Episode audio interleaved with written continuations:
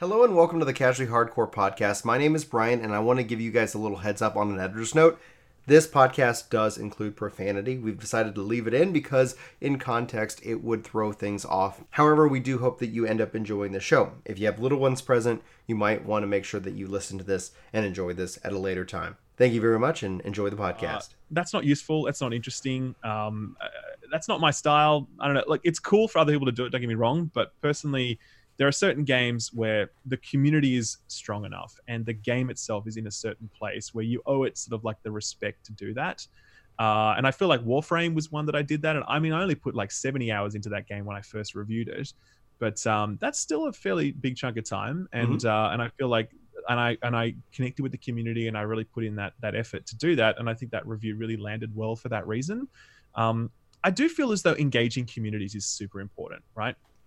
I've certainly seen some reviews of a game like Final Fantasy where I look at the review and I'm like, there is no way you spoke to the community, because if you did speak to the community, there's no way you would say these things. You know, I feel as though when you're taking on these larger projects to like review something that's already there, if you just review it in isolation, it's very foolish.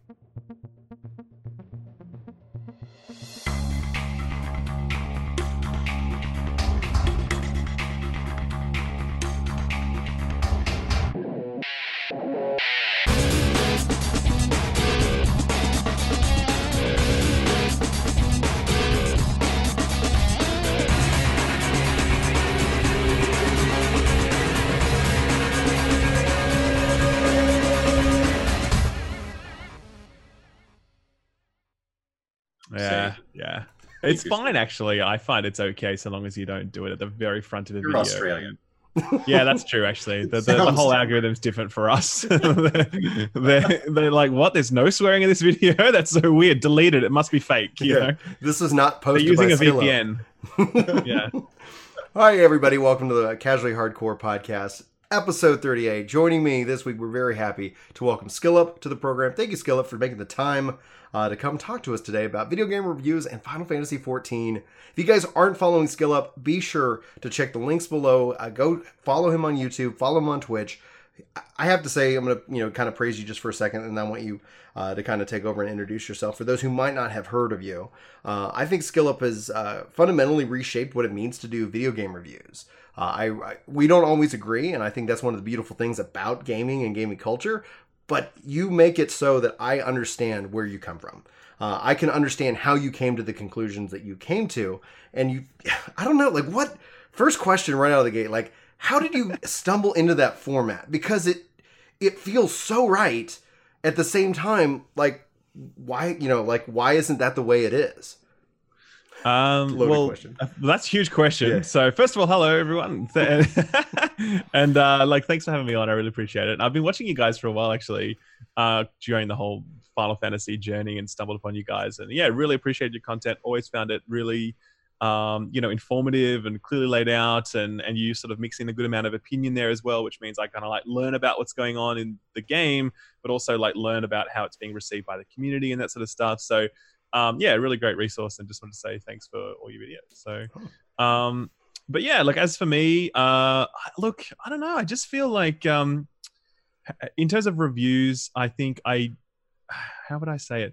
I, I didn't really even plan on doing reviews when I started YouTube. It kind of just became a thing where I'm like, all right, um, I think I have more stuff to say about video games that I'm not currently saying, because I was only talking about The Division. Uh, but I really hated how mechanical reviews were as I as I saw them, um, you know, and I think they still are today in large part, which is like, you know, we're going to talk through the graphics and we're going to mm-hmm. talk through the sound and whatever else. And I'm not saying that reviews that do that are bad. Don't get me wrong, because there are lots of creators that I really respect that do exactly that. And I think that plays an important function. But for me personally, it just never made sense. And the most important article that I've ever read about video game criticism was an article called If um, Movies Were Reviewed Like Video Games. And it basically is this parody article that kind of lists like, you know, the actors can be clearly heard at all times. The sound of the explosions sound real, you know. Uh, it, it's a very sort of like mechanical review of a film without actually discussing the film. And I feel like a lot of video game reviews tend to do that, where they're like, here's all this extra stuff uh, that we just need to like talk about to fill airspace. but we haven't really got into like the crux of what it, you know, what this video, what this video game's about, you know, and, and sort of like imparting a, sec- a a part of that feeling to the audience as they watch the review. You know, I want them to experience part of the video game as they watch the review. That's the intent. And I think um, that's sort of what I go in to do when I try and review. So that was the foundation of my approach. Um, and yeah, I think it's been okay so far. I, I definitely agree. Now, uh, before we kind of do the rest of our little intro piece here, we're going to just kind of have it be a little bit more conversational than it is a function here. Who do you, like from a review perspective, who do you go to for your video game reviews? Like plug whoever you want, because I'm yeah, just curious. Yeah. Because I go to you. yeah, sure, sure. So, no, I definitely watch a guy called, uh, well, obviously most people would know A C G. Um, I watch him very regularly. Um, he is, I think, you know, one of the best, if not the best, independent game reviewers out there. And I say that knowing that he is exactly what I just described in terms of that very mechanical approach to reviews. But he's so thorough and like, you know, and there's just such a sense of due diligence that goes into what he does, that I really appreciate everything he puts out. You know, it's a very, very quality product, so I definitely recommend him. I think the best video game reviewer working right now is actually Dunkey. Um, I think if anyone watches any of Dunkey's stuff, you know exactly what Dunkey thinks about it. Uh, you know exactly what that game is about. Uh, you are left with a sense of the experience because he shows you its most sort of like special, poignant, funny, ridiculous, over-the-top moments. Uh, in six minutes, he sums up a game better than I could do in like sixty minutes, you know? So I think that he is really, really um, just fantastic in that regard and so underappreciated. Um, I would say that I really like Jim Sterling's commentary. His reviews, I would say, I don't necessarily think he's a great reviewer per se, because he really does a lot of impressions. And I really just like his impressions because I just like Jim's thoughts. I just think Jim thinks interesting things and he just says them. And I'm like, that's interesting, you know? So while I don't agree with all of it, it's just interesting to watch him do his thing, you know? So I really like that. Um, I really like Angry Joe. I really feel like Angry Joe and I just always agree on things. Like I just feel like we have the same perspective and he explains it in a different way. He's got his own style or whatever. But I think when Joe suits up and does a full on Angry Joe review, it's ninety-nine percent of the time, you know, on point. It's exactly what I agree with. So I think as a, you know, video game commentator he and reviewer, I think he's really awesome. Um, yeah, I mean, look, then there's guys like Raycevick. I'm not sure if you know Raycevick. If you haven't, go and check him out. Uh, he is so good. He does, I guess you could call them reviews, but they're more documentaries where he'll spend an hour doing like, you know, Mass Effect ten years later kind of thing, which becomes a review of the game, obviously, because he's really breaking it down. But it's got this um, tremendous production value and uh, scripting and insight, and it's just a great watch. So it's like Ray, R A Y C E V I C K. Um, he's probably my favorite in terms of like that, so- that sort of content, you know? Um, And yeah, I'd say they're probably the ones that I look to the most. Whenever they put up anything, I just immediately click and I'm like, cool, I'm going to get a good experience out of this. Yeah. Well, that's, that's fantastic. There's a couple that I hadn't heard of. Obviously I've, uh, I've heard of Angry Joe and several, so sure. I'll ensure and include the links for anybody who's interested yeah. uh, to these guys' channels that he recommends. So you guys can check them out as well. Now, as far as this podcast, this is a conversational podcast. We're going to be focusing in on Final Fantasy fourteen for this episode, because obviously we've all played it. And I, you know, I, I'm assuming you're going to put out a review, but no pressure. I have no, I have no envy to you, sir, at all. Um, so beyond that, uh, you can find the podcast on Spotify, iTunes, Google Play, SoundCloud, everywhere podcasts are found. Be sure to give us a rating. Apparently that's something that is good. So we haven't been asking people to do that, but we'll do it today. Uh, if you missed our last episode, we had Spofi on talking about Final Fantasy fourteen patch five point one and when it is okay and when's a good time to take Uh, breaks. Uh, next week, we're actually going to be welcoming Az from Heel versus. Babyface back on to do a WoW Classic focus show, uh, as that seems to be a hot topic right today. Now, we do want to thank our partners with Exit Lag and Shadow P C. Links are in the description below if you guys want to check them out for a, a reduction in lag gaming and or shadow cloud gaming, which is something I've been moved to pretty much one hundred percent of my time. Being here in Texas, it's been a dream. It's not ready for the world, but if you live near a data center, yeah, it is cloud gaming, dude. It's for me, it's legit. I've been playing on my laptop downstairs, Gears five, literally my laptop is cold. Battery lives forever because it's not processing the game, running the game. Like it, it you know, it's incredible. But obviously, it's the technology, especially over the United States, it's got a long way to go. And it's it's something so Bye. interesting. What's up? Bye, Australia, man. Oh, I wonder. We've. Uh, hope I, I'm hope I'm I hope I'm alive when the when the technology is good enough in the internet is good enough in Australia to be able to utilize that technology. That'll be great. Now, from fourteen, uh, for you know, forgive me if you don't know this individual, but have you met or uh, talked with Ethis Asher at all? Another fellow Australian. fourteen player? Uh, we've never actually spoken. I mean, we've done like tweets back and forward, mm-hmm. and I've rated his stream a couple of times, but we've never actually properly spoken. So yeah, he... I actually don't know where he lives, but I think I'm going to meet up with him at PAX this year in Australia. So yeah, cool. I, ho- I hope you do, because he's also kind of referenced that, you know, obviously the internet, the lag, you know, the the, the latency, especially with fourteen, yeah. maybe we get some love in, you know, Australia for, with the data center or sir, who knows. But uh, he talked about, like, yeah, you don't play Ninja. Because from a latency perspective, Ninja is not the way to go if you're Australian.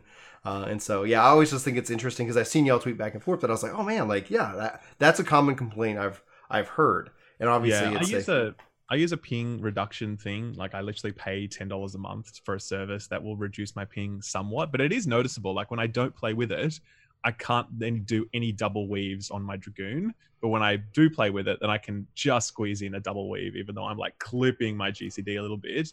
But yeah, like it's it's a thing. It, the internet here definitely affects playstyle for sure. For sure. So we seems got our go ahead, Chris. That seems hard. Uh, Heal Me Harry's another Australian creator. He just moved to. He's been living in Europe for a while now, and uh, I I think he's really enjoyed his ping being higher on most games. But then he's continued to play fourteen on the same servers, right. So like somehow found a way to have the same ping issue because now sure. he's just gone too far the other way. Yeah, yeah, yeah, yeah. So I'd be remiss because a lot of people when we were saying that you're coming on, they're like, okay, you gotta have, you gotta ask. Uh, you got to ask Ralph about this. You got to ask him about this. And he says, so I got a couple of community questions before we kind of dive into our big topic here. Why do you hate Lise? Lise is the worst character, man. Like, she's just the worst. I don't understand how she's so bad. Like, I can't understand the anatomy of her badness. Like, I, as I look back at my experience with Stormblood, I'm like, why did I hate Lise so much? But every time she spoke, I was like, that was so unnecessary. Every time she added anything to the conversation, it was like, no, you didn't need to say that. We already know. We don't care, whatever else. So then it just became a meme. I think it kind of took on a life. I always think also, I think when I heard, I think of the clenched fist meme. There's a lot of my memory of, of Stormblood of like, oh, you know, she's frustrated. And you get oh, yeah, yeah, sure, sure, sure. I think she had like two good moments in the whole like seventy hour experience where I was like, yeah, go Lise. And the rest of it, I was just like, no, Lise, please stop. Just, just no. Let other people do the thing. You know, mm. I feel bad. I feel bad. Obviously, I always I, felt there like were definitely some. There were definitely some Lise stans in the chat, and so they were definitely not not huge fans of me by the end of the Stormblood experience. So that's funny. So is is Y'shtola the best waifu? Mm.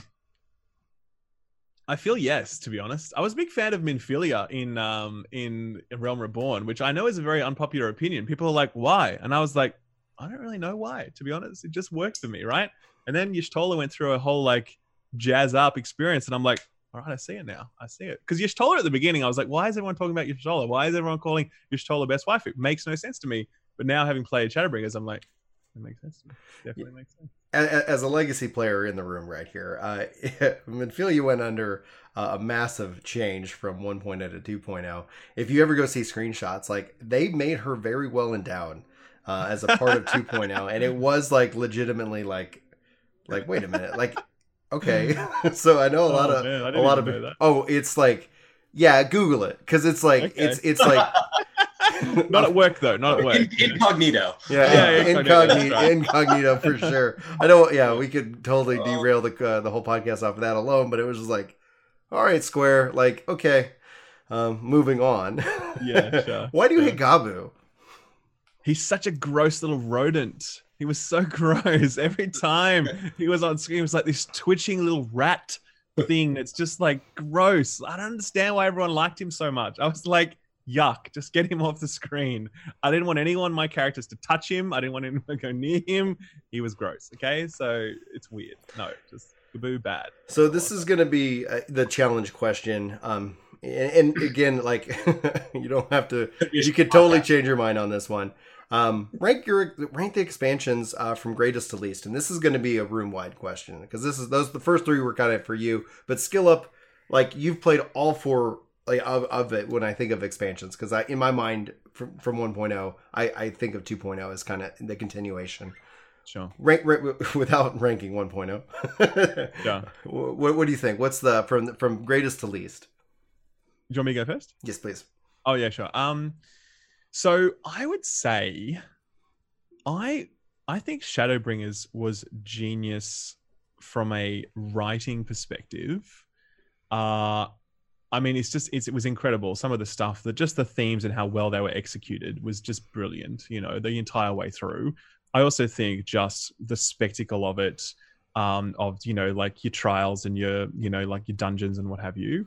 Um, um, I just, the music was insane. All of it, like all of it is, I think objectively you would look at Shadowbringers and say it is the best expansion. However, I feel as though Heavensward was where I kind of like fell in love with Final Fantasy, you know, and it was kind of like, all right, now I get it. And I just loved the the Dragonsong War story. You know, even though I think the Shadowbringers story is better written, I think that expansion is better structured.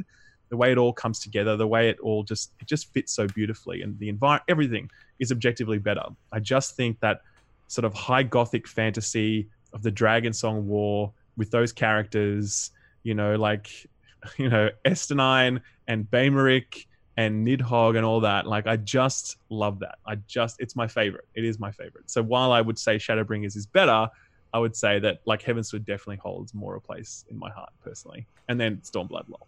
like Stormblood is like way down there. Like there's like Shadowbringers and Heavensward, and then there's like way off screen. Then there's Stormblood, so which so is a very unpopular opinion. No, it's not not, not not you're among friends right here. Um, I do I do appreciate that there are people who really appreciate you know Stormblood, but yeah, yeah. Um, what about A R R? So would you say A R R is better than Stormblood? No, I think Stormblood is better. I think certainly Stormblood had some really great trials and some beautiful dungeons, the locations, the underwater stuff I thought was fantastic. Um, Yeah, like it had some really great, like A Realm Reborn really sucks. Let's be real. Like just, just putting it out there. Like, uh, um, uh, yeah, it was such a, a painful experience. You know what I mean? There were, there were moments where I was like, this is cool. Like the first time you fight Titan or Ifrit, uh, the, the trials essentially. And then the last cutscene with Raban, and that's it. Do you know what I mean? Like the rest of it was just a lot of pain. And, um, I really hope that they're able to restructure the game massively, because I feel like A Realm Reborn is just shooting that game in the foot big time. If people could get straight into Heavensward, I think it would just unlock so much of the potential of Final Fantasy fourteen for yeah. people who have no chance of getting through one hundred twenty hours of what A Realm Reborn is, because I really believe it is not good. So yeah. Chris. Uh, but, but I mean, like no, the gonna... M M O itself is good. Like the M M O components, like the classes and stuff. But even then, like the classes do not reveal themselves to you uh, in A Realm Reborn. Like, I mean, yeah, the way that I'm playing Dragoon now is so completely different. Like when I get mm. scaled down, when I'm doing like queues and stuff now, and I go back to like a level fifty Dragoon, I'm like, oh yeah, okay, this. And then I go back to like a level thirty Dragoon. I'm like, holy shit, this is boring. You know? Right. But now I'm playing Dragoon at level eighty. I'm like, this fucking, excuse me, I'm like, this is amazing. I'll you know, I love this shit. Like when you perfectly execute your combo and you just, just, oh, it feels amazing. You know? So uh, the M M O foundations, the game itself, good, but A Realm Reborn as an experience, I don't think, not good. Not good. Chris, how about you? Uh, so I think I think Shadowbringers has done a lot. Uh, it's a total game changer. And while I, I agree that a, a skip potion to Heavensward would be a good step in that direction, if you're just giving them out and saying, hey, with New Game Plus, you can go back and play it whenever you want, I would say just skip people straight into Shadowbringers, give them like some Hall of the Novice entry to the game, and then just drop them in. Uh, it the zones are incredible. The the class balance feels good. I, it'll never be perfect. So I know there's a handful of people out there who play a class that's could be better right now. And Summer. It, will, it will always be somebody. It will always be somebody. So I'm in general really happy with the game. It's making me want to play parts of the game that maybe I ignored leading up until now. And I think a lot of that comes out of like Heavensward was my second favorite. Heavensward was when I really started dumping a silly amount of time into this game. And I started really looking forward to playing a lot. Stormblood I, Brian, if you hadn't been subscribed and we hadn't had a channel that supported us and had a community that gave me things to be passionate about and asked questions that made me go, huh, I wonder. I think if I'd just been alone in my room with Stormblood, there were a lot of good games that came out in that two-year period that I could have shifted my focus to.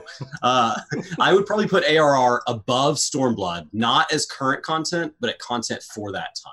Um, when I joined A R R at that time, that's what I expected from M M Os. They were very grindy, um, and I was playing with friends. We played literally like four hours on the same night every week, and then I played all the time. There were people to voice chat with throughout the week. So just for me, it was a really like wonderful part of my life. It was just a great two year, just like when I look back on like vanilla, whether or not people are enjoying classic, that aside, I'd always said like vanilla and the Burning Crusade were really pivotal points in like my gaming time just as a person and as I guess like a gaming career or whatever you'd call it. Um, so I think A R R was that to me. I don't know that it's aged well at all. And like, I, it has not. It has not. Skip it. Um, yeah. So I, I definitely feel for people. And I don't think that you can go back and have the experience I had because that's not what games are anymore. I mean, it's it's yeah. been long enough and they've learned enough. Um, that it's time to move on. So I would probably put Stormblood last, honestly, for me, if I'm rating each of them during the time when they were current. Now, if I have yeah. to be level synced into something, I would way rather be level synced into Stormblood content than A R R. I, I feel that that is so interesting looking at the classic, WoW Classic success story right now and how great it is. Because I've dabbled in a bit of WoW Classic the last few weeks as well. I'm literally like level five or something, so almost nothing. Yeah, we're in the same we're we're in the same space. Yeah, yeah, we're in the same space. I'm not. A, I have no nostalgia for WoW. My my bae was Final Fantasy eleven. Right. Okay. You know, so it's like, and then uh, and I, and I was like, obviously that's not going to work today. But um, where I go in and start playing Classic, I'm like, I'm blown away. But I cut you off, Skill. Go ahead. That's fine. Um, no, I was purely going to say, yeah, because I was a beta WoW player. I mean, I played WoW for like you know, fourteen years, super hardcore progression rater. That was my life. And going back to Classic, it still holds a lot of charm and it's aged perfectly because I feel like, and, I, and I, in contrast to something like A Realm Reborn, because A Realm Reborn is very much like, it's their story, you know, it's, it's, it's Square's story that you're playing and uh, you are just sort of along for the ride, you know, and you are the hero at the center of it. Don't get me wrong, but there's no agency at all. And you can't really do it with friends. And there aren't moments that you can kind of create for yourself. Like, oh, I didn't expect that to happen in terms of like, you create something. You, there's tons of story stuff that's super surprising, but it's like, it's all just the story that Square gives you. And I think the thing about WoW Classic is that it's its own sort of like organic story making machine where you can have unexpected experiences at any point in your journey, grouping up with people, doing random quests together, pulling a group of mobs that you didn't expect would, would K O you. You thought you'd be okay, but you weren't. You get a random B O E drop. You go and do some like open world PvP in Hillsbrad for a while, all that sort of stuff. And I think that's why, you know, WoW Classic has aged so well. It's because you still can make those stories happen so organically. And I feel as though that's why A Realm Reborn doesn't age, because um, it's a, I think it's a boring story that's being told, you know, versus like Heavensward ages beautifully because it's still an incredible story, an incredible world with music and what have you. But I think A Realm Reborn story is fundamentally just not that interesting. And so to have to sit through it for one hundred twenty hours, it's kind of like, ugh, I don't know about this. Do you know what I mean? So yeah. I think that's an interesting yeah. contrast I, that I, I see between the two. I hadn't thought about that. Um, I don't have any of my A R R items in my inventory that I know of. If they are, they're there by accident. But I can tell you that my retail character still has the first blue that ever dropped for me. Like yeah, a totally. Or blue. I have my Twig of the World tree. It was the first ever blue item. I used it from whatever level range that is. I don't even think it's level sixty. And like I, I just and it, it just meant so much. And like as tight as inventory space was until mm. honestly, like Wrath, I felt inventory yeah. always tight. I never got rid of that blue. And I never had that attachment to something that was like uniquely my experience. Like For nobody sure. else is like, oh, I have my Twig of the World tree too. Like that's a, that's a weird thing. That's uniquely me. Mm. Uh, and I, that is something, that's a really interesting thing to key in on. Yeah. I mean, like I could name dozens of items from WoW. I can't really name any items from Final Fantasy. Um, and that's not necessarily inherently a bad thing. Like they've got different focuses for sure. But uh, my point with this is that they're very, very different games that I think are today equally successful. um, classic WoW and Shadowbringers, as I think of the sort of contemporary elements. I think B F A is a whole other separate t- discussion. Mm-hmm. Um, but they're both successful for doing something very, very different. And I think it is about sort of like Shadowbringers tells you this incredible story that you're a part of on top of a very, very functional M M O. But I think something like WoW Classic sort of allows you to create a lot of your own stories quite organically on top of a pretty functional M M O. You know, obviously there's some pretty broken shit in there because it's classic, but like that's part of the charm, you know? Yeah. So like there's uh my, my thesis about it is that I say, or at least the hypothesis is that WoW Classic right now is challenging how we read data, you know, because obviously the classic quote, you think you do, but you don't, you know, that, that, that, that is essentially what is on, on the, on the table, you know, mm-hmm. Are they correct? Is the data and how they've interpreted it correct? Or is there really a market and a hunger for something like WoW Classic? And fun, you know, foundationally, it's going to be, I, I think, six months, and then we'll know. And then it will be whether if people are still playing, if it's still found, you know, functional. That's just how I see it, because I mean, data is everywhere. Like it's, it is the new oil. It is, there's so much of it that we give away, and, and, and algorithms interpolate it and produce like, oh, this is what people like. This is what is fun. And that's where I think the biggest critique about B F A has come in, is that they see people like, well, everybody's playing it for this, this amount of time. You got this much watch time on your video. Obviously you're having like how they're trying to interpolate fun. And it feels like that it's that, you know, have they lost their way? And that's going to be the question. And so for me, as somebody who's uh, who's just dabbling in, in it and having a good time every time I play, because mm. like like you said, yeah, like I'm kind of creating my own story. Um, yeah. And there's also the world that's that's going on. And then every there's I'm, I'm excited that people are excited. And I really hope that they stick with it, because I hope that it sends a pretty loud message as about what it means to be an M M O. Uh, you know, and that's where yeah. I see, like, I don't know if it's going to change the future, but I think that a lot of, there's a lot of hope that people think that there was a mistake that was made at some point, and B F A wasn't the problem. The problem was, you know, four maybe expansions prior, but it was just building up, building up, and the sunk in costs that people have, like even with Fortnite, like the sunk in, you know, like, oh, I'm already invested in this. I can't leave it just yet. Eventually yep. caught up, uh, caught up to them, and all of a sudden they're they're shocked. Why are so many people yeah. leaving this game? yeah, yeah. I mean, I think Final Fantasy fourteen has certainly illuminated for me many of the reasons why I think Classic is attractive. Because I think if you look at just the complexity of class design as one thing, you know, like I'm still learning Dragoon. Do you know what I mean? To this day, I, I've not perfected my rotation. I know what I should be doing every time, but I'm getting it wrong more often than not. Uh, and that's just one class, you know, and then there are all the others. And then there's every encounter. I need to know exactly how I alter my cooldown timers on each encounter and how to dance properly in Innocence, which, by the way, I got, I hate that fight. And, uh, you know, all that sort of complexity exists. And then there's crafting, like, holy shit, like it's so, so complex. I've just started dabbling in crafting, and that's just at the very beginning. It gets way more complex later on, you know. It's, it's a game that doesn't shy away from that complexity.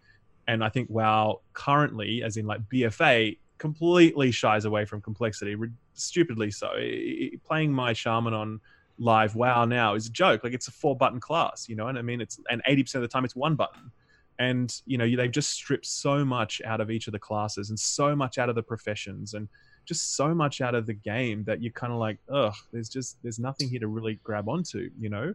So I think that what is great about Classic is that it has a lot of complexity in terms of how to play a class properly.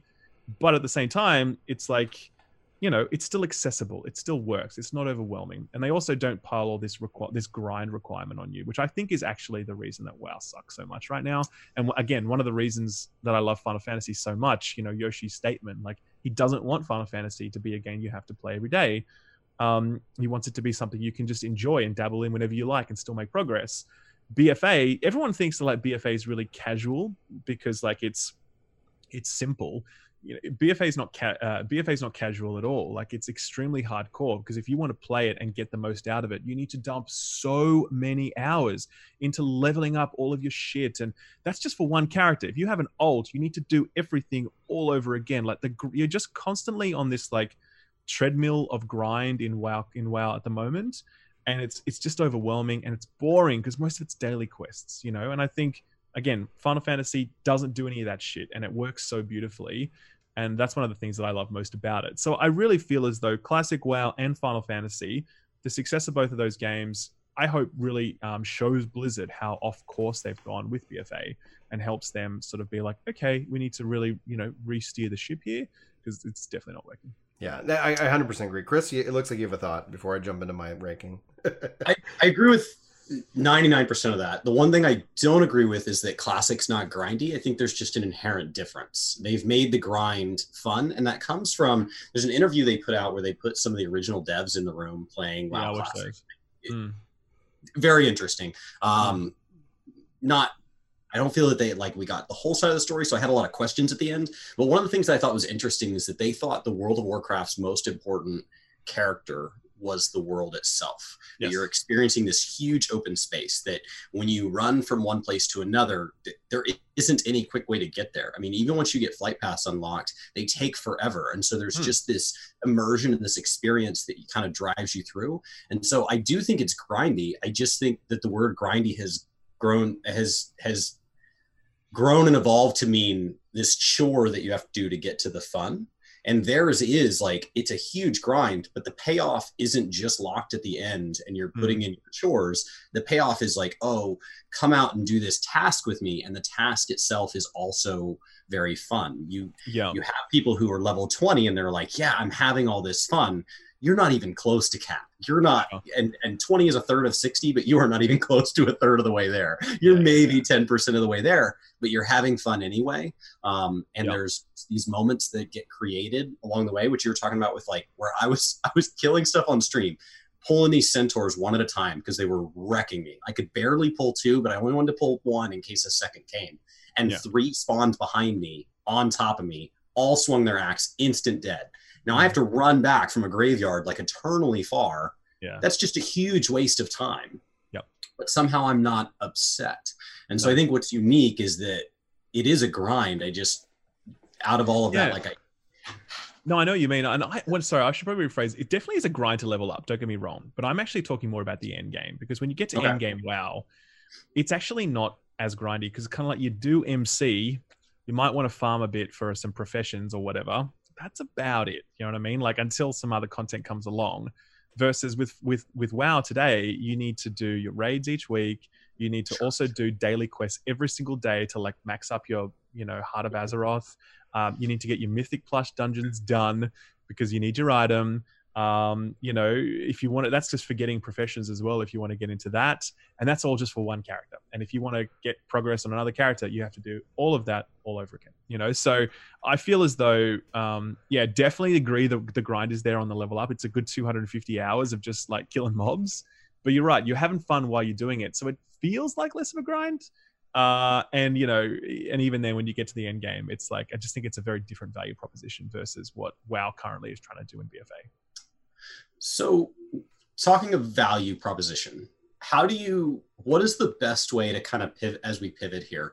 Um, what is the best way to kind of show that to somebody? What's the best way in a review? Like we, we use these one out of ten scores or whatever. Sure. That means that if a game is a nine, this other game, if it feels better than that game, it has to be higher than a nine. So how do you avoid yeah. this score creep? How do you, how do you show the objective value in a game when you're comparing games that are so different? I mean, even just Classic and Final Fantasy, for example.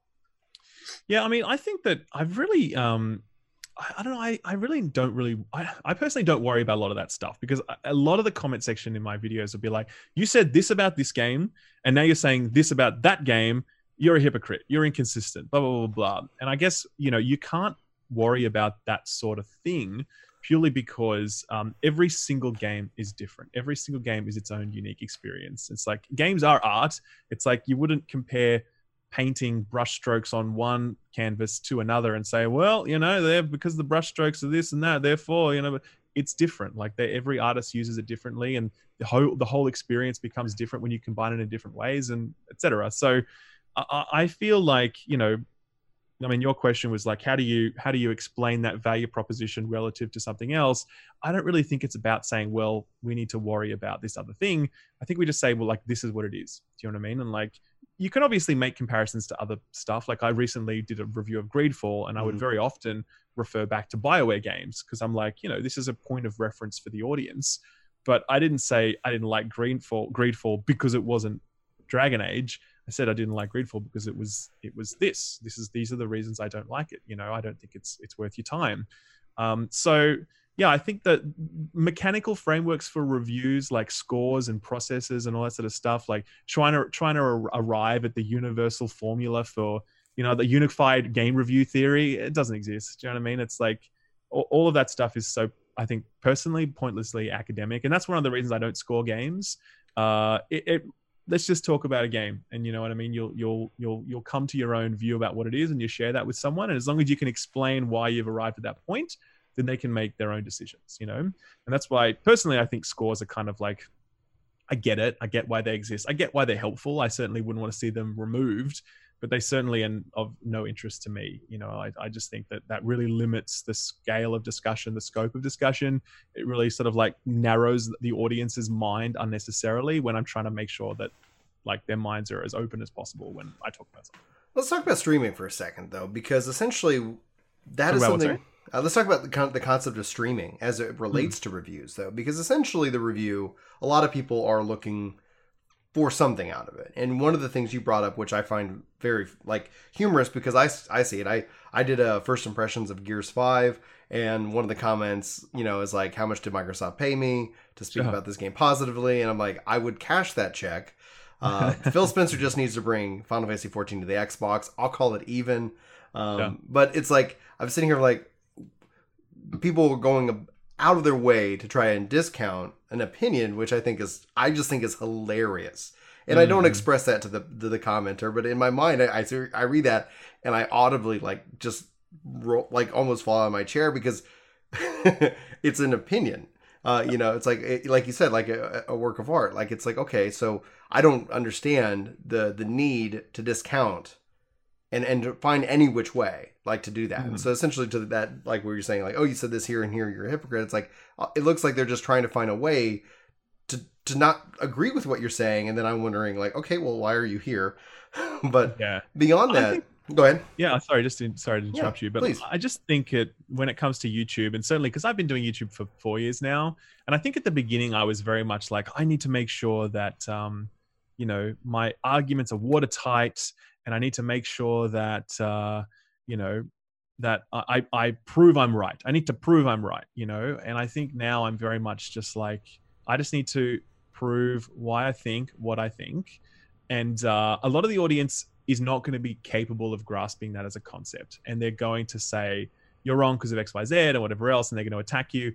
That's fine. Do you know what I mean? Like it's, as I said, you go and read my Greedfall review. It's nothing but people just being like, you're a contrarian for the sake of it. This is ridiculous. Did you even play the game? Like the entire thing, it's a lot of abuse in there because I was like, look, this is a pretty good game, but I just don't think it's that good overall. I wouldn't recommend it to you. Um, back in the day, I think that would have really gotten to me because I'd obviously think, oh, I've really fucked up now and I've done the wrong thing. But now I'm just like, yeah, cool. That's okay. That's all right. A lot of those people aren't really going to ever be able to buy into the way that I'm talking about this thing.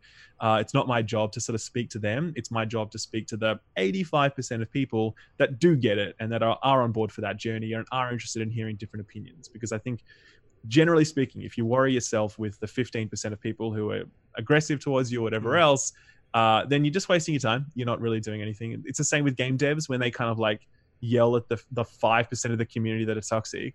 It really just makes them look like they're, they're tarring the other ninety-five percent. So I personally try and focus on the, like, you know, the, the eighty-five percent, I think, the ninety percent, ninety-five hopefully, who are on board. And uh, the other ones, I think you just, you just got to ignore and move on. You know what I mean? Yeah, I, I hear what you're saying. I always, mm. like, I always have a curious and, inquis- you know, inquisitive nature in the regards of, I always want to understand, you know, like, was it that you believed that this game would be great, or you're hoping this game is going to be great, you know, or that you, and if it's that you feel this game is going to be great, like that's where I would, I, I want to, I always try to see if I can't change that kind of, that narrative to say like, what did you like about the game, you know, in yeah. that regards. And, and sometimes, and my wife, you know, she's like, Brian, you're fighting a, uh, you're fighting a losing yeah. battle, and I'm like, Only. that's the hill I'm. I'm I, I I would happily, if ever, if ever history remembers me, happy to die yeah. on. That it's like, you know yeah. what, he tried. As I say, I, that's the thing, and I think I, back in the day I did try before I realized that the most important thing for you to do is to just put your own view out there as honestly as possible. So long as you've played the game mm-hmm. and you really believe what you think and you're fair and in and, and and sort of like, you know, you're fair in what you say, then I think that's it, you know. And if anyone wants to come at you and be like, you know, you've lost touch, man, you know, you're like, okay, cool, that's fine, you know. But you focus on the people that I think are really connecting with what you have to say. I think that's the way to grow a community. It's not by like arguing with the trolls, it's by sort yeah. of like those that are on board. Do you have a secret way that keeps that kind of compass on point, that keeps you objective, that keeps you from, you know, losing? I mean, you have you have huge projects that you take on. So like if you were to get dissuaded, if you were to get like just burned out and you just disappear yeah. into a hole, yeah, we would never see a review on something because it already takes you so long. So like what yeah. keeps motivation cool. and that objectivity on point? You know, on the fourteen concept, three hundred sixty-two hours. I believe that's what you said to got, finish. Let's see. What have I got now? I got now I was three hundred sixty-two and I leveled. Now I've got four hundred forty-one. So now it's still going. Yeah. Um Yeah, look, I feel like there are certain games where you really owe it to the game to um, do that. You know, I think if I was to put out a review of Final Fantasy where I just played a bit of it and, you know, I leveled up a class to level forty and, you know, whatever else, uh, that's not useful. That's not interesting. Um, uh, that's not my style. I don't know. Like, it's cool for other people to do it, don't get me wrong. But personally, there are certain games where the community is strong enough and the game itself is in a certain place where you owe it sort of like the respect to do that. Uh, and I feel like Warframe was one that I did that. And I mean, I only put like seventy hours into that game when I first reviewed it, but um, that's still a fairly big chunk of time. And mm-hmm. uh, and I feel like, and I and I connected with the community and I really put in that that effort to do that. And I think that review really landed well for that reason. Um, I do feel as though engaging communities is super important, right? I've certainly seen some reviews of a game like Final Fantasy where I look at the review and I'm like, there is no way you spoke to the community, because if you did speak to the community, there's no way you would say these things. You know, I feel as though when you're taking on these larger projects to like review something that's already there, if you just review it in isolation, it's very foolish because you can't see all of it. You can't understand it. But if you take the time to connect with community, they show you things, you know, they teach you things and they help you, um, you know, they, they, they help you connect with stuff. Um, and I feel that that invariably results in a better review. I know some people will say, well, you're just sort of like telling the community what they want to hear. It's like, well, no, I have lots of criticisms of Final Fantasy and mm-hmm. I'll certainly say those, but I'm going to have so much more stuff to say that I wouldn't have known about had the community not led me there. You know, and I think that's so important. Yeah, the community is an important aspect. I'm going to toss to Chris because you look like you're about to say something, but I do want to uh, take a moment to speak on that. Go ahead, Chris. Oh, I, I just kind of wonder if if the community becomes that identifying trait to a game once it's established, or if there's still something that can ring out as as more important. Like, is the, it, when you when you go into an M M O at this point, is is the content the devs put out the most important thing? Or or does that community, does what that game is played as, that I would say meta, but not necessarily how they play, but the community as a whole, does that become the identifying trait on whether or not it's going to be a good fit? A good fit for? For for anybody. If you're recommending a game to me, yeah. are you going to base that on like the mechanics of the game, or does the community actually weigh out more where you're like, you know, I really like this, but I, I'm not sure that that's a community that has the same values that's It's looking for the same experience you are. I don't know. I've never really judged a game based on its community. Like, I think you can look at games like League or, you know, Overwatch, that are Rainbow Six Siege, like, holy shit. Mm. Anything really competitive, and you're like, uh, the community really is not the best.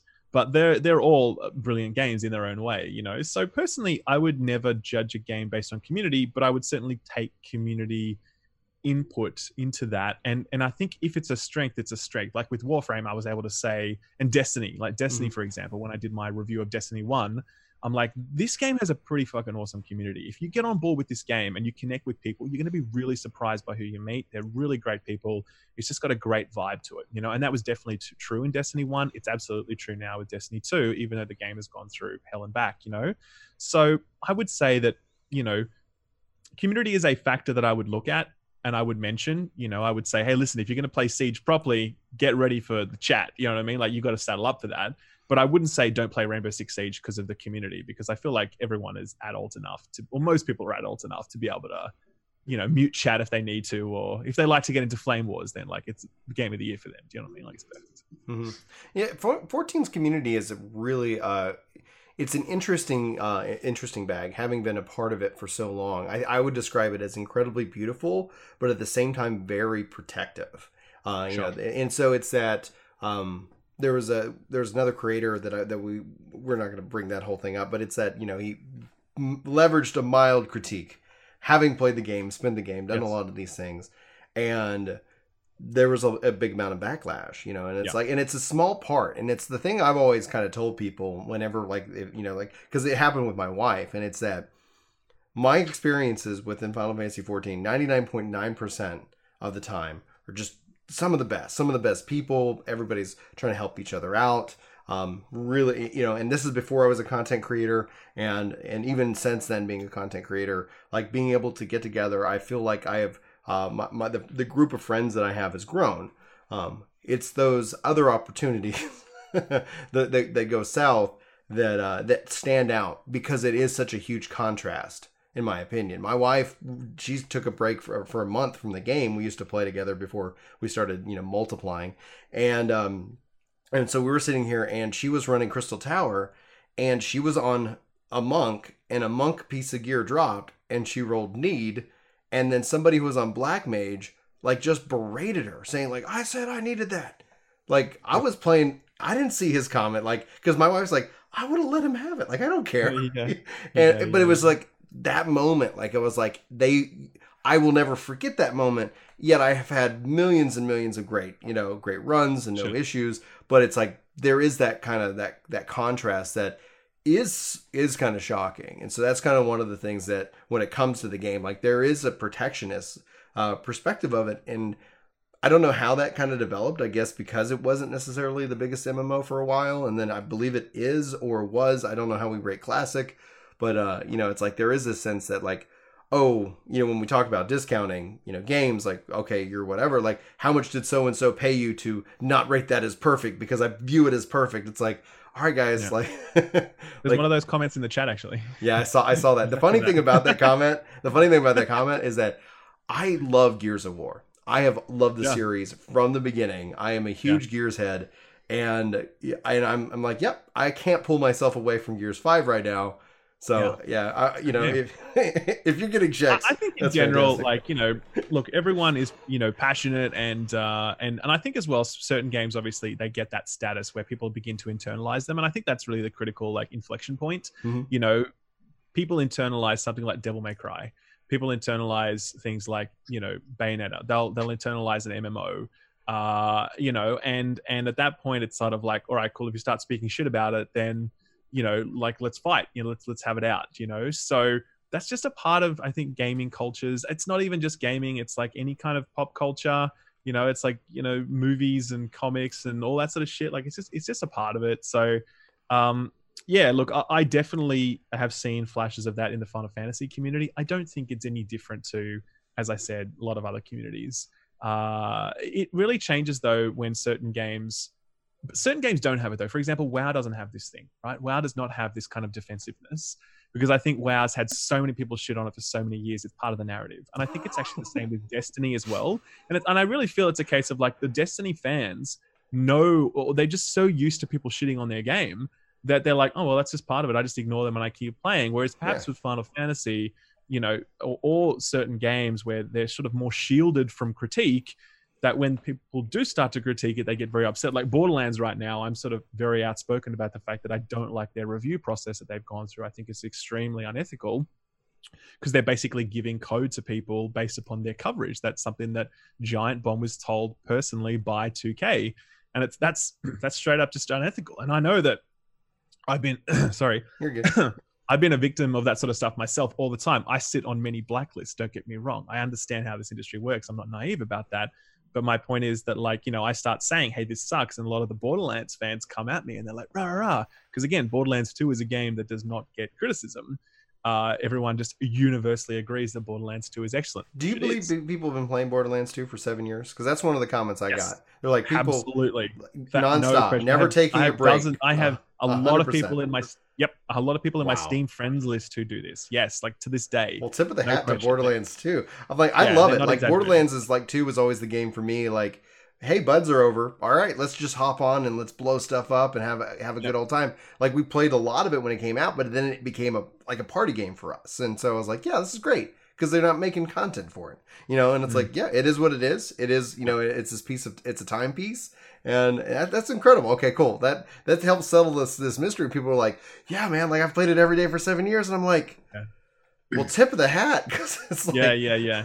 No, it's, it's definitely a thing. Oh so, God. so I think, as yeah. I said, maybe it's just to do with a game and how often it's being attacked. And if it's not used to being attacked very often, like Final Fantasy fourteen, which, you know, has just sort of flown under the radar. I think it's really only been with Shadowbringers that it's bubbled up into the mainstream. Yeah. And now I think that that community has to deal with other people coming in and being like, your game sucks. And it's like, what? I don't know how to deal with that. Oh my God. You know what I mean? Well, especially with the challenge of A R R, like bringing it like back, you know, full circle in a way.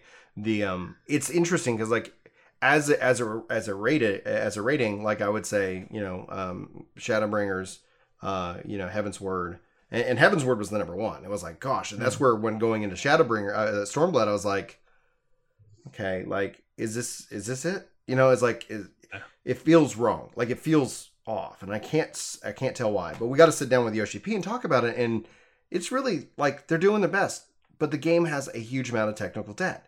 It has a huge amount of technical debt because Yoshi P came in, stepped up, supported mm-hmm. one point oh, built two point oh, like in two years.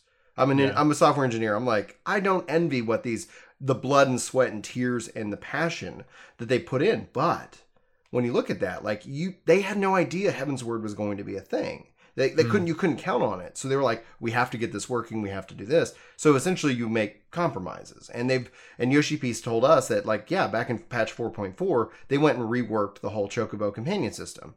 And that tells me that they're constantly going in and investing in, and trying to fix this framework for this Jenga tower that they're trying not to knock down. Uh, and it's a, you know, that's a challenge in and of itself. And so like, if, for, you know, like if they bring the trust, people are like, are they bringing trust to the previous expansions? I think they need to, especially A R R.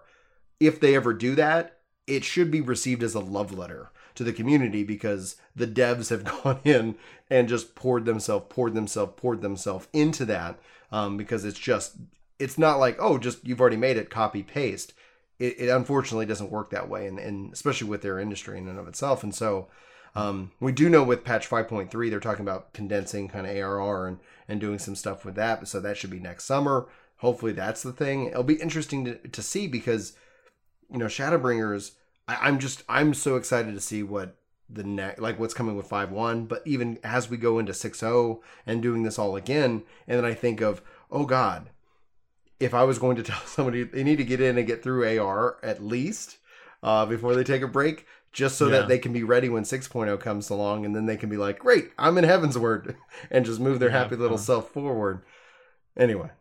yeah. They really need, can I just say as well, as a very side point, but Please. They really need a skip potion that gives you a level fifty class and gets you to Heavensward, because having to mm-hmm. buy a skip potion for a level seventy yeah. class as well as the skip is bad. It's bad. It's bad. So Agreed. I just really hope that Yoshi would do that. Our theory, right now it's, yeah. it's terrible structure. Our working theory is that once the new game plus is introduced, and there it's, we don't have confirmation it's five point one, but they've, they've said that, that they're targeting patch five point one, that once that's introduced, then our working theory is that we will see that as a part of uh, the bundle.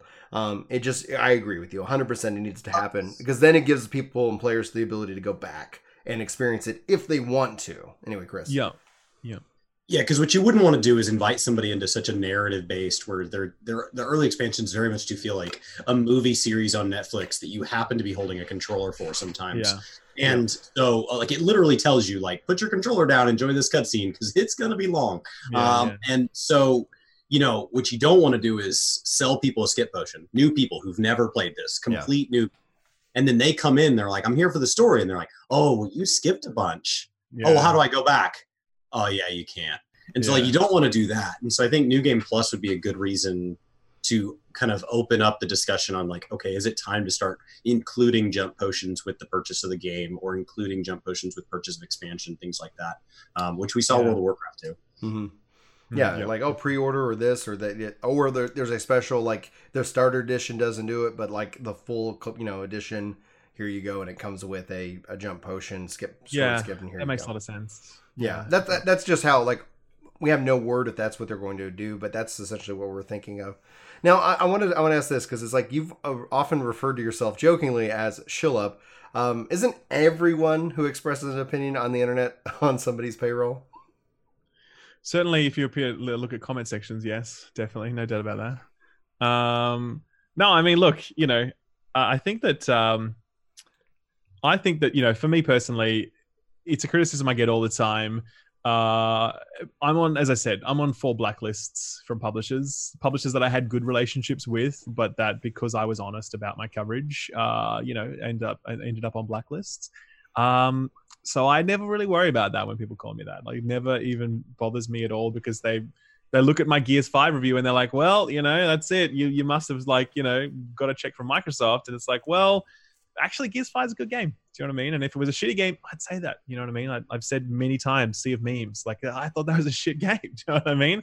Like, yeah. State of Decay, wow, God, that was bad. Do you know what I mean? Like, I, I'll I'll give credit when it's due, and, and obviously I will say it's shit when it's shit, you know? So, um, yeah, that doesn't ever personally bother me, but I know some people definitely get quite sort of upset about... Um, well, about I like that, that you've embraced it, because essentially I think one of the things the internet really loves is that when an individual tries to stop something, like, oh, sure. like if I if I was like, tell the internet, please don't call me Brian. Like, yeah. then yeah, it's yeah, all yeah. over. Hey, yeah, it's like, uh, like yeah. come on. You know, it's like, so it's like, that's always the funniest thing. It's that when you try to hide something, when you try to like, you know, it's just best to embrace the meme and go forward sure. and have fun with it. I've, I've, I've, I've enjoyed the, like, oh, like, yeah, Shill Up. That's so funny. yeah. Well, because I just think it's such an important part of content creation. Like, anyone out there that is looking to go into content, like, you really just need to, in my view, just don't worry about like your haters. Do you know what I mean? Like, you're gonna have them no matter what. Mm-hmm. You can be the nicest dude out there. You can be so talented. Like, Dunkey has so many haters, for example, because he talks shit about J R P Gs. Like, J R P G fans fucking hate him. You know what I mean? They just make it their mission in life to bring him down. But, like, that's okay. Dunkey still does the best content on YouTube. He's still killing it. He's still crushing it every day. Like, he's not going to worry about those people. Jim Sterling, to this day, still goes out and uh, prods people saying that Breath of the Wild is a shitty game. Like, he'll just throw in an, a random comment just purely because he gave, you know, Breath of the Wild a seven out of ten. And Zelda fans just can't deal. They just can't. And so they'll still come to his videos and berate him about that. So he'll keep prodding them. Do you know what I mean? Yeah. He doesn't care. Dunkey doesn't care. I just think anyone that's serious about content creation, you're wasting time anytime you think about your haters, your detractors, whatever else. Definitely listen to feedback, I think. Yeah. You need to like hear stuff that comes at you that is useful. Like, certainly with Greedfall, some people gave me feedback about like, hey man, I don't really think you focused enough on how small the team size is. And, you know, I think that gives important context. And I'm like, you know what? You're absolutely right. In my Greedfall review, I probably should have hit that point harder because it would have given more context to, you know, the the the viewer, the audience, about why I feel this game is what it is, you know? Mm-hmm. But other people that are just like, actually, this game is really good and you just don't know a good game when you see it. It's like, that's not helpful, you know, and you can just ignore that kind of comment. Certainly, there's a lot of constructive stuff that comes from the comment section, and I do read a lot of it. Because uh, I can't read all comments, but I read a lot of them, and I definitely listen to that useful stuff when it comes through. So if they don't do a skip potion, at yes. some point Final Fantasy would have to end, because you would get to the point where the current player base thins out and the ability to get somebody in is not is locked behind like five thousand hours. yes. Right? yes. And, and, and so it's like, okay, well, the answer is no. So it would be time to make another M M O, okay? So leave Yoshi P at the helm, whoever you want. I think Yoshi what, P deserves it, but yeah, go ahead. What does Square Enix, what does that, what does that next M M O, what does that sixteen look like? I don't know. That's such an interesting question. Um, Is it Final Fantasy? I mean, it could be. He could do anything. I'm just saying, like, yeah. yeah. I mean, I, I don't know. Like, oh man, it's it's a question I really struggle with in any regard, because I, I just I'm always so reluctant to try and tell a developer like what they should create, if that makes sense. Do you know what I mean? Like, right. the, but they, maybe phrase they, it like, what do you want? Like, if you know, what what what do you want? Like from a game? I would from say, an yeah, I, I would say I think that their storytelling and this the thing that Final Fantasy has in terms of storytelling is obviously I think unmatched in the M M O genre. I haven't played all M M Os, sure, clearly, mm. but you know. It's it's a single player experience that rivals you know, numbered Final Fantasy entries, that numbers that rivals, you know, some of the best J R P Gs I've ever played. Uh, that some the quality of the writing is up there with some of the best R P Gs I've played. The music is up there unquestionably with some of the best games I've ever mm. played. Um, so I feel as though you'd be foolish to let that part of the experience go, right? But I do feel as though, coming back to this earlier point that we had about creating your own story, there's not a lot of agency within Final Fantasy fourteen to be able to do that. And I don't know what that would look like for them. I don't know how they create that.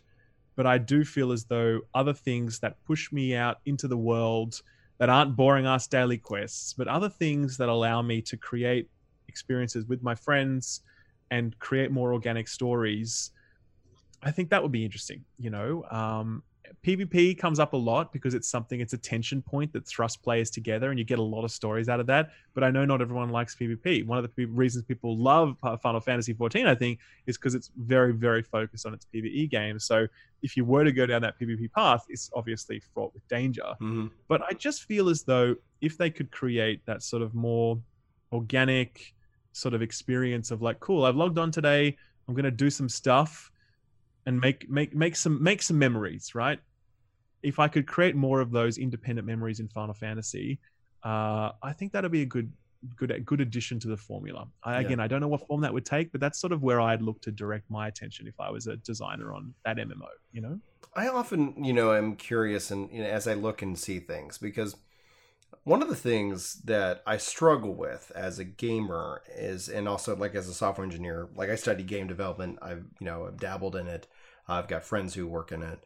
Uh, the is the, I see potential in, in that regards, like one point oh, like why did you stick around and play one point oh? And I go, oh, it was pretty bad. It's pretty awful. But there was this weird potential there that I was, that I was attracted to is that, and it, and, and it bit me with Anthem, you know, cause it's like, yeah, Anthem's not. And people are like, oh, you were promoting it. I was like, I've never recommended it. Other people are like, should you get it? I go, no, but uh, I don't know. Like, it just feels like oh. maybe there's something there. Like, there is. There definitely is. And I hope that right. maybe they turn it around. I don't know. But that's where it's like I see these these, these sense of potential. And the same thing actually happened um, with Final Fantasy fifteen, where when you looked at the multiplayer aspect, like if you take out the insane load times, if you take out the always having to go back to town between little missions, all yep. of a sudden it started to feel like this kind of has a Diablo-esque Final Fantasy feel, like, you know, in, in Final Fantasy fifteen's combat system. And Yoshi P himself has expressed, uh, you know, his love that, like, his passion project would be to work on Diablo four. And it's like, yeah. I, I, I, I love that about him. I love that he's so, like, open and honest about, like, what he likes and is passionate about. And it's like, I, I wonder, like, with seven remake and, and, and everybody who's touched it praising the battle system, and that uh, and that good. has alleviated my concern for that game. I was like, great. I'm yeah. wondering it like, would they go some Diablo or more actiony game? Because when you look at the M M Os they have, and we don't have one here in the States, but we've got eleven still running, which is a very slow sandbox. You've got mm. fourteen, very narrative, faster paced. You have Dragon Quest eleven, which is a literal turn based. Oh, sorry, yeah. Dragon Quest X, literal turn-based M M O, um, but that's only in Japan. And I'm like, what what fits into this ecosystem? And one of the mm. things that Chris said to me today about WoW Classic is, is that you get two M M Os for the price of one. And one thing we are seeing right now in the industry, and this will be my final question, and I'd like to get some final thoughts from you before we wrap up the podcast. One of the things we're seeing is we see Game Pass. We see Ubisoft doing these things. We see all of this stuff. There's a there's a constant thing we see, and I'm sure you do, uh, railing against microtransactions. You talked about it a bit with why is Microsoft doing it within Gears? Like it's a it's a it's a system seller. Why are you doing this? Um, gamers, I feel, have pretty much on point. Not like completely, obviously. Uh, WoW has done well. fourteen has done well with the subscription, but generally we have rejected a subscription model. Um, yep. For a game, you can really only have one, you know, ultimately, you know, unless you're insane like we are. Um, and in that regards, we've seen the rise of loot boxes, microtransactions, all these different ways to try and capitalize and fund continuous game development, which gamers have, sa- have said, you know, that laterally they don't like either. Um, I see the solution being what kind of Blizzard's doing, what Microsoft's doing, what all these companies are doing, is that you're not subscribing to one game, you're subscribing to a library. And I could see mm-hmm. them doing that with with Square Enix, saying like, here you go. Like, you just subscribe into our ecosystem and you're mm. a part of it, and you can go and you can have a little bit of this today, have a little bit of that today, uh, and enjoy that. And I see that actually as being what happens with the with the model going forward, and WoW Classic, WoW, you know, retail is is a, is an example of that thing, adding in that value proposition oh. to the player. What are your what are your thoughts um, regarding oh. the state of essentially the subscription uh, as as it exists for WoW and for fourteen? Yeah, I, I just feel like in life in general, we're reaching saturation point with subscriptions, and mm-hmm. gaming hasn't even really begun yet. Like, it's we've got some, but we certainly don't have them all. But like, I don't know, you look at music, for example, you've got Spotify, mm-hmm. okay? Do you subscribe to Spotify? Most people don't. They just get the free option. Uh, if you did, would you also subscribe to a different one? Probably not. Uh, most people have Netflix, and they've got like Amazon Prime or whatever, which gives them Amazon, whatever it's called. Yeah. Would Prime you Video. also reply, uh, subscribe to a third one? Maybe we all subscribed to H B O during Game of Thrones. Are we still subscribed to it now? I don't know. Do you know what I mean? Yeah. Uh, I just feel as though more and more of life is requesting these subscriptions from us. And it's just going to, at this, at some point, add up, and it's going to be a bit too crazy, particularly in the world of gaming, because mm-hmm. we've got like music, for example, where I can get everything on Spotify. There's not going to be a service like that for video games. Like, it's going to be each individual publisher asking five to ten dollars a month. That's going to become unsustainable, I think, for a lot of people. Mm-hmm. I think what will then happen is that people will be judicious with their choice of subscription. So they'll subscribe to Microsoft this month for Gears mm-hmm. and then not next month. So what does that mean for Microsoft? I think they're going to look at their games as the starter packs, and they're going to have to leverage more deeply into microtransactions, because they can't rely on the sixty dollars sale price, because they only made five dollars off that consumer for Gears five. Um, so if they want to engage and sort of like make their long tail revenue, then it's going to need to be through more microtransactions. So I feel as though the streaming thing is actually going to be quite disruptive, or sorry, the, the subscription mm-hmm. thing going to be quite disruptive um, in terms of game design going forward, because um, the developers need to make their money. If they're not making it on the sixty dollars box price, and and consumers will not be subscribing to every single, you know, publisher's thing, they need to make their money somewhere else. And I fear that it will be microtransactions. It's my concern. I think it's a logical tool to pull out of the box. It works, um, and if it works, then they're going to use it. I mean, why would they put a, why would they put a tool back in the box that doesn't work? Um, for the big studios, the ones that really have the leverage, the Microsofts, the Activisions, the E As of the world that have a whole portfolio under their their their hub, where people are playing multiple of their games that maybe, you know, for somebody who doesn't pay attention to publisher, they may not even realize that, oh my gosh, those those came out under the same umbrella, because yeah. they're so diverse, especially when you look at like E A, um, where you can pick up two games that are very different, and they're still, E A still getting their piece. Yeah. Um, I think that something like the E A Origin system or something could work, as a generation that at least here in the U S has worked very hard to cut the cable. So we've we've cut, we've worked very hard to get ourselves off cable packages, which was yeah. creeping up to that. I mean, it was building to this point where they got us up for like one hundred dollars a month, and yeah. then we cut it, and we all got this one hundred dollars a month back in our pocket. And it was wonderful. And then we put fifteen bucks on Netflix, and then fifteen bucks on H B O now, exactly. and then fifteen bucks to, you know, whatever Activision's thing is, or whatever M M O you play or whatever. And it's like, next thing you know, if they start partnering up and they start saying your Xbox, Game Pass, and your Netflix can be combined for just twenty-two dollars, it's like, am I not just building my own cable package again? Uh, yes. Now, I don't see I don't see that as a reason why they wouldn't do it. I just see it as a very subtle way, as like, wow, we are really looping back around to where we were ten years ago. Like yeah. we're exactly yeah. in the same point. We just accidentally got there all over again. Mm-hmm. It's going to be interesting. Uh, I've always kind of said over the next twenty years at, at gaming, like the, la- the landscape of gaming, I, I wish I knew what was going to happen. I have a feeling uh, I know what's going to be coming down the pipeline, but it'll be interesting to see if it ultimately plays out. Uh, Skill, do you have, uh, like, where can people find you? What do you got coming on? Oh, I, I don't want to pressure you on any kind of date for your fourteen yeah. review. I do want to send you like a case of like, uh, Uh, energy drinks or something, because like... Well, I always said with Final Fantasy, like, I don't want to rush it, and I wanted yeah. to spend a few weeks at the end game. Like, I wanted to get at least one savage kill under my belt. I've got, you know, I've killed Innocence and Titania now on Extreme. Uh, I've now done crafting at the very most, the most basic level, so I understand what that is. Um, I'm just about to unlock like hunt train stuff, you know.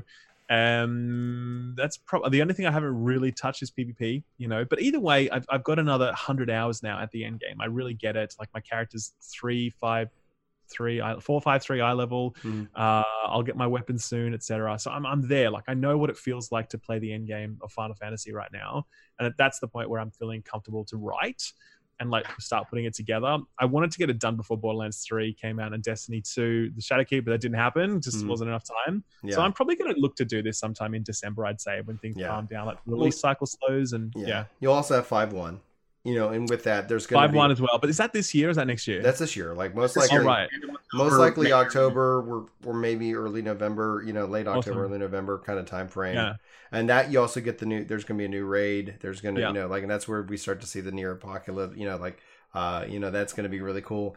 And, and so, yeah, like it's going to be cool for you to actually kind of experience that. Cause one of the things Chris said, because having always been, I feel like, like I've been a part of it, like Yoshi P and the team, they produce like pretty substantial content drops, um, mm. you know, regularly. Like it's like it's you could set a you know pretty much a clock to it. So it's gonna be interesting. Yeah, I was like, I don't envy you. I'm yeah, appreciative. I don't know of how you. That's gonna work. I'm so appreciative again? of you for you taking the time, right? Because it's like yeah, I saw some people in chat, you know, kind of bemoaning Lazy Peon, and we invited him on the podcast. And if you if he ends up you know having time, like I'd love to talk to him. I actually. Like, I have no issue with his review because I think as long as you state, like, this is what I did and here's my perspective, like, that you you know that immediately. As you're not, like, falsifying, like, I've put ten thousand hours in this game and it's like, no, like, no, like, yeah. that would be fake. But it's like, if you're like, I skipped, I don't know, like, this isn't my thing. For like, sure. Okay, well, you, you, you had a bad experience, but anybody knows that about that now. Um Yeah, no, totally. And I think with Lesbian, I actually tweeted at him. I'm like, dude, I really appreciated your review because it was just honest. You know, like I didn't agree with it, that's mm-hmm. for sure. But it, like, it takes a lot of guts to just sort of put your view out there and just sort of say, here's what I think about things. And he did that. It's not easy to do that on the internets. Um, so, so he did. But like, as I said, I think it came back to that point I was making mm-hmm. earlier where I feel like he didn't really engage the community enough. And I feel like that's where he had some big holes in his review where if yeah. he did engage the community, they would really sort of set you straight on that stuff and, and be like, well, actually, no, that's not the case yeah. uh, for X, Y, and Z reason. And I think he would have arrived at a better product. Um, that's the risk you take when you sort of engage these sorts of games with big, passionate communities, with lots to get into. You know, there's just so much content to wrap your head around. It's it's so difficult. Um, and I think you need to help have the community help guide you through that process or you're going to fall into some very easy pitfalls. Chris, where can people find us? What are you working on? Oh, I mean, they can find us right here. I am leveling up some more stuff in fourteen, starting to come back, starting to kind of ease myself back in for five one. So I've been logging in every day this week, and uh, I've been kind of taking a break and then still working through Classic. Um, it's a lot of it's it's just it's so much. It's such a fun trip down memory lane, um, seeing what I remember accurately and what I don't, because it really is just vanilla re-released. So like sometimes you're like, this is how it works. And then you get there, you're like, no, it's not. Uh, and other things, it's exactly where you left it. I mean, it is one hundred percent. You're like, oh, right around this corner, this is what happens. And and there it is. Uh, I find myself automatically completing quests that I like. I already know where to go because I've done this process. Um, so I'm really enjoying that trip down memory lane. And uh, I don't think it's just a nostalgia thing. And I think that because I see people like Brian enjoying yeah. the game. But I do think that for those of us that nostalgia is a factor, of course, of course it plays a role. Uh, I just don't think that discounts it all. Like, I enjoy nostalgia. I enjoy watching old movies. So um, I'm having a blast. And for myself, I just finished uh, leveling Machinist, and I have to say, Summoner is dead to me, which breaks my heart. I've uh, I've been a I've been a Summoner since uh, two point oh, since they came out, and just have loved I've loved that classes, and uh, and I just played Machinist, and, and they got it they got it so right, and so I'm working on building out my controller guide for playing the Machinist. I'm still not done. I got to put it through a lot of tests. I appreciate everybody's patience because they're like, when's this coming? I'm like. They take time. I get, like it's not it's not just about laying out the you know the skills. It's about these here's these skills and they do the same thing on these other jobs. So I put them in the same spot and hopefully they make sense. They got to make sense. Otherwise, you do have to have exceptions to the rule from time to time. But playing on a controller, especially with fourteen, it's so much about muscle memory, uh, you know, because it's not like yeah. one, two, three, four, five. Okay, time to repeat this new rotation. No, it's you got to have muscle memory. Otherwise, you're going to get eaten alive. But I prefer, I prefer the controller. Um, and that's where it's like, that's what I do miss. Like in WoW Classic, I'm like, hmm, man, I might, if somebody does do a V O D, I might, I might play it on a controller. The, um, yeah. And so I'm working on that next. Uh, I'm leveling up Red Mage. That's why I put out a poll on the, for the community. Uh, they voted for Red Mage. I'm excited about that. So I was testing out a little bit at, you know, I had it at seventy. So now we do the whole process over and over and over again. We'll have them all finished up by the time six point oh comes out. And yeah. we'll... all over again. And do it all over again. Thank God I like I like this game. um, next week, guys, uh, we have, as like we said, from Heel uh, versus Babyface coming back on, talking WoW Classic as a focus. Uh, he said that he wasn't going to get it, and then he did, and that's just makes me so happy. And I've seen his tweets, and he's absolutely in love with it. And so it's going to be a lot of fun to kind of nerd out. I'm going to play some uh, Classic this week and try to get higher uh, so I can have a better perspective. Uh, but last week we said uh, we had Spofi on, uh, and then we've got a couple other really awesome guests lined up. Skill Up, thank you so much for taking time out of your day. Uh, you know, we're worlds Amen. apart, but I really appreciate uh, everything you do and all the content that you produce. So you keep it up. And, uh, and yeah, thank you. You. you guys, as I said, really make really great stuff and found it super useful during my journey. So yeah, keep on, keep it on as well. Yes, sir. Yes, sir. All right. For Work to Game, my name is Brian. It's Chris. My name's Skillup. Yes. We're jamming. We're doing we're it. Jamming. We're rocking it. I like, I like it because it had a, had a slight inflection with a little like, like, is this okay? Right. Yeah. yeah. You got it. You got it. Uh, thank you so much for watching this podcast. Uh, like we said, you can check it out on all the podcast world, and be sure to leave us a rating, and we will see you next time.